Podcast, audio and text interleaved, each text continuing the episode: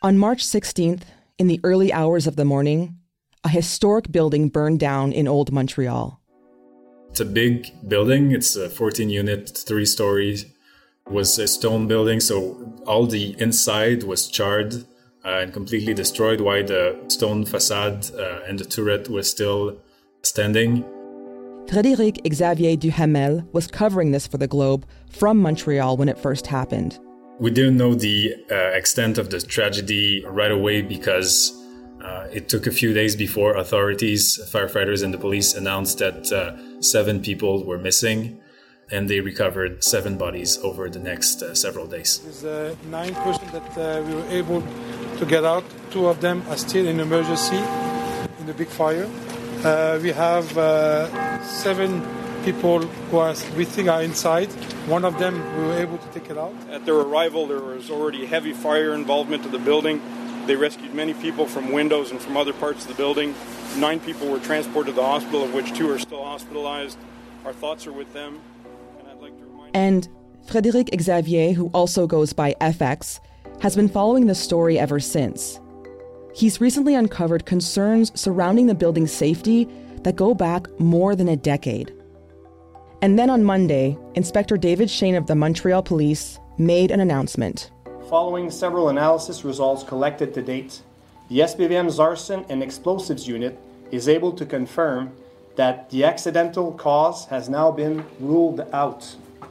We are now talking about a criminal investigation. Our investigators have identified an area where the fire started, and I can confirm that traces of accelerant were found, which may help explain the speed at which the blaze spread, combined with the building's heritage structure. Today, F X is on the show to tell us what we've learned about this deadly fire. I'm Cheryl Sutherland, and this is The Decibel from the Globe and Mail.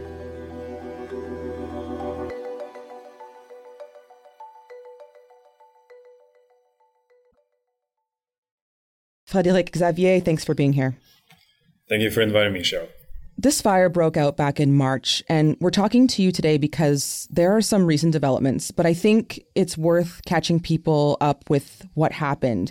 What stories did we hear from people trapped inside the building like, that were trying to get out? Yeah, there was this uh, survivor who, who was in the basement, and she was able to go out through a window, but she, she told us that she and her boyfriend did not hear any alarms when the mm. fire broke out. Um, There were reports of people who jumped from the second floor, mm-hmm. uh, from windows, or who st- waited on the outside walls for, for help from the firefighters. Um, that, that sounds it's so scary. Um, yeah. So on site, I spoke with uh, Louis-Philippe Lacroix, whose daughter, Charlie Lacroix, uh, she was eighteen. She died in fire. Mister Lacroix knew then and there that his uh, daughter had perished because she and her friend had called uh, nine one one uh, during the fire, pleading for them to come and save them because they were trapped in a windowless room. That's when we started uh, realizing that there were several things that uh, might have been problematic before the fire even started. Seven people died and nine people were injured. I think uh, six escaped uh, unhurt. You mentioned there that some people did die. Can you give me a sense of who they were? Like, what did we learn about them? Uh, yes, so there was a longtime resident, Camille Maheu, who was an artist, a photographer who lived there. Um, there was uh, Nathan Sears, who was thirty-five. He was uh, an academic, a recent P H D graduate from the University of Toronto. There was Dania Zafar, a graphic designer from Toronto, who was uh, visiting Montreal uh, with her friend, Sania Mashar Khan, who was also in her early thirties and passed away. There was Ann Wu, uh, who was a neuroscientist uh, originally from China, who was working at the University of California, San Diego, and she was in Montreal for a conference. She passed away. There was uh, Charlie Lacroix, who was eighteen. Wow. She was uh, staying in an Airbnb with friends. Uh, she was from Terrebonne. Uh, it's a suburb north of Montreal. And there was also uh, Walid Belkala, uh, who was also eighteen, who was uh, also a student. And uh, I should mention that it's it is exceedingly rare for this many people to die in a fire mm-hmm. in Canada and in Montreal. There was a report by the Journal de Montréal uh, that reported that you have to go back almost fifty years in nineteen seventy-five to find a fire that caused more fatalities. Wow. And it's also exceedingly rare for young, able-bodied people to die in a fire. Uh, I've I've spent a lot of time reading through coroner's reports of deaths in uh, in fires in, in Montreal, and most of the time those are uh, older people who might have uh, difficulty moving around. What does that tell us about the conditions of the building? The fact that, you know, you say it's exceedingly rare to have young, able-bodied people um, not being able to escape a fire. What does that say? Well, multiple investigations are continuing right now. There will be a public investigation by the coroner's office. Mm-hmm. But we also found through our own investigations that there were many problems with the building and its uh, fire safety record. Yeah. Um, I and others have reported that uh, the building was flagged multiple times throughout the years for fire safety infractions related to firewalls, to alarm systems, to evacuation routes. Um, and I wonder, can you just describe what this building was like before it burned down? Give us a, a picture of, of what we're talking about here. It's a big uh, building. It's three-story. It's fourteen residential units plus a commercial space made of stone walls. It's a historic building. It was built in eighteen ninety. It had this distinctive turret on the corner. Mm. And it's situated in the historic part of Montreal. Uh, it's right next to an anthropology and history museum, the Musée Pointe-à-Calière. It was uh, bought in two thousand nine by a man named uh, Emilheim Benamor. Mm-hmm. And almost as soon as he uh, purchased the building, there started to be reports of various fire safety issues in the building. What happened after two thousand nine? This first complaint was filed. So initially, the city brought charges against the owner, Mister Benamor, okay. uh, in the municipal court. He had to pay uh, several fines that added to a little more than seven hundred dollars hmm. for things related to non-compliant firewalls and uh, lack of uh, plan of an evacuation plan being displayed. But the city also dropped charges uh, relating to evacuation routes and alarm systems. So that was in twenty thirteen that he was fined and that other charges were dropped. And there was no further court case uh, about any of the other issues afterwards concerning this building. And then after twenty thirteen, uh, did anything get fixed or did the complaints continue? So some of the things that were flagged uh, got fixed. We, there are records that Uh, firewalls, for example, uh, were fixed in some parts. But other issues, there's no record that they were ever fixed. And that's the case for uh, evacuation routes that were not compliant and also uh, for alarm system issues. This is this has been a recurrent issue at the building. Mm-hmm. And some issues with the alarm systems were fixed, but other issues emerged as late as twenty twenty. We have records saying that the uh, alarm systems were not up to code, and we don't have records of them ever being fixed. Hmm. Uh, and the same same goes for evacuation routes. Some of the issues that were flagged in two thousand nine were still issues as late as twenty eighteen, and uh, there's no record of them ever being fixed before the fatal fire hmm. of March sixteenth. If there were all these complaints, why did this building continue to operate as it did? There's no clear answer to that, but what my reporting has shown is that the uh, City of Montreal's Fire Department instituted in twenty eighteen a moratorium mm. on the enforcement of uh, issues related to evacuation routes and uh, alarm systems upgrades. Mm. And this is a citywide moratorium, but we have records that show that it affected this building in particular mm. uh, because the file relating to evacuation routes was closed in twenty twenty-one because of this moratorium.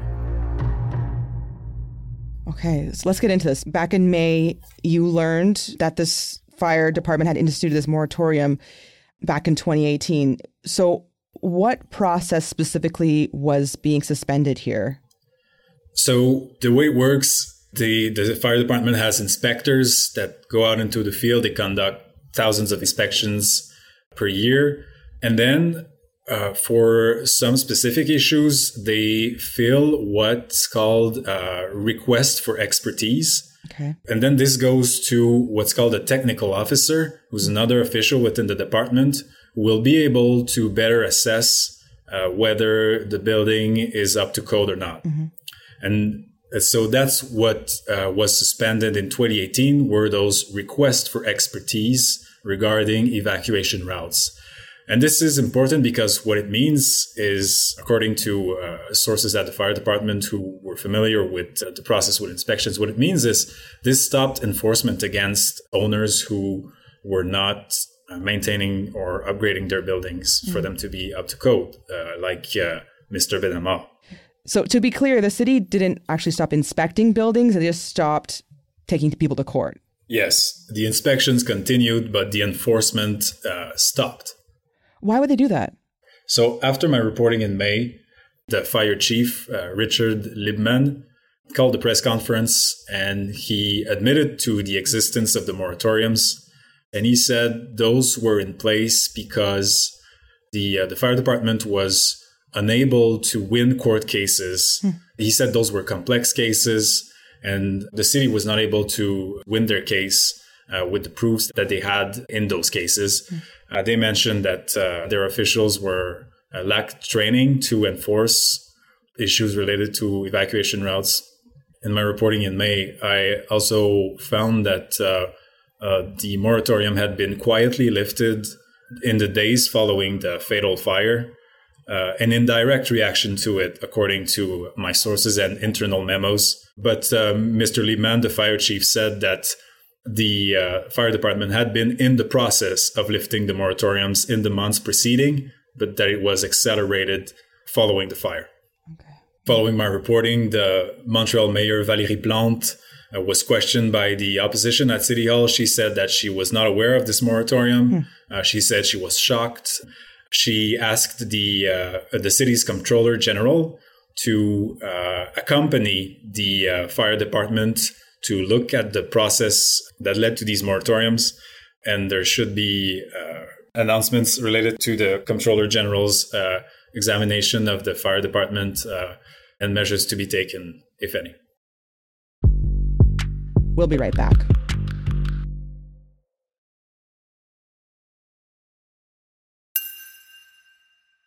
So, F X, you've been reporting on this since March, and you've learned a lot about gaps in enforcement. But what did you learn about charges from twenty thirteen? So in May, I reported that uh, Mister Benamor had been fined a few hundred dollars because of non-compliances in his building, and also that some other charges were dropped. Mm. Now, what I learned most recently is that the city of Montreal asked for those charges to be dropped. Mm. And this is significant because after my reporting in May, when I uncovered the moratoriums, the fire chief, uh, Mister Libman, said that those moratoriums were put in place because the city was not able to win court cases with the kind of uh, evidence that it gathered. But in the case of Mister Benamor in twenty thirteen, the city n- did not even try to test its evidence. Mm. Uh, regarding the non-compliant evacuation routes and alarm systems. So, F X, we know there's a criminal investigation underway, but do we know who was responsible for the state of the building before the fire? So it, it's, uh, it's a shared responsibility. Um, the owner of the building is responsible to keep it up to code, uh, but the fire department is also responsible to enforce the code. And the I R B Q, the Régie du bâtiment du Québec, mm-hmm. Uh, this is a provincial uh, organization that uh, drafts regulations and enforces them relating to uh, building codes in Quebec. And they also have uh, jurisdiction in, in this regard. I should mention that there were inspections as soon as uh, two thousand nine showing a variety of issues, uh, fire safety issues in the building. And one of the inspectors that conducted those early inspections, she filed a complaint with the I R B Q mm-hmm. um, in two thousand eleven and uh, flagging long-standing issues, the uh, evacuation routes issues in the building. Okay, so we've kind of laid out here that the responsibility is kind of uh, in a number of different places. We have um, the owner, we have um, the I R B Q, which is um, the province, um, and also we have the fire department as kind of responsible for, for what's going on. Um, I want to talk about the owner, Emilheim Benamor. He owns other buildings. Um, what do we know about those buildings? He does. He has uh, something like fifteen or twenty buildings in Montreal. Mm. Um, and what we have learned in the documents provided by the fire department, by uh, inspection reports, including inspection reports uh, in other buildings, is that this is not the only building that had um, issues, that had fire safety issues. Other buildings from past ins- inspections had problems with evacuation routes, problems with fire escapes. Um, I visited uh, some of the other buildings mm-hmm. uh, owned by Mister Benamor, and and I saw I saw some troubling signs. There was this uh, this building where where a renter showed me the uh, the back door. He told me it had been uh, screwed shut with with screws, and the, the holes were still there. And it's it, of course it, it caused him great concern in, in in the case of a fire. Oh my gosh. F X, I'm also wondering about the families of the victims. Like, what are they doing in response five months later?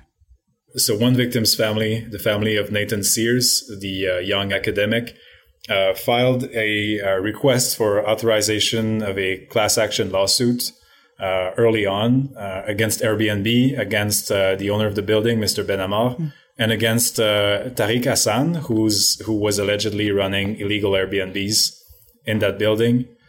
Their lawyer uh, told me that uh, she was also uh, very much considering adding the city of Montreal to the lawsuits mm-hmm. after our reporting. Uh, there's also uh, Louis-Philippe Lacroix, uh, the, the father of uh, Charlie Lacroix, who the eighteen-year-old woman who died in the fire. His lawyer told me that he was uh, planning to file a lawsuit uh, against uh, the city of Montreal, uh, Mister Uh, Benamor, uh, among others. I'm wondering about institutionally what's happening then. Like, is anything being done to look into how this all happened? Yes. Yeah, so there will be a public coroner's uh, investigation, uh, meaning uh, there will be public hearings, probably recommendations uh, in the coroner's report when it is uh, done. Mm-hmm. Uh, there are the families' lawsuits uh, that are upcoming. It will, of course, it will take months, if not years, to get any resolution out of this. Mm-hmm. And uh, our own reporting uh, has uh, triggered the City of Montreal's Comptroller General's uh, review of the fire department policies regarding the, the moratoriums. Mm-hmm. F X, just to end here, I'm wondering what this will all mean for the future of building safety in Montreal, because Montreal is an old city. It's known for its historic architecture, very beautiful architecture. And that also means that there are a lot of old buildings there. I mean, how do people feel safe after what happened in March? Answers are few at the moment. Um, you know, of course, I reported on this as a journalist for the Globe and Mail, but I'm also a resident of Montreal. And so, you know, after my reporting in May, when I when I reported about the moratoriums that lasted for years, um, preventing enforcement against owners of buildings that were not up to code, the fire chief, uh, Mister Libman, he insisted on the fact that the fire department had never stopped uh, inspections.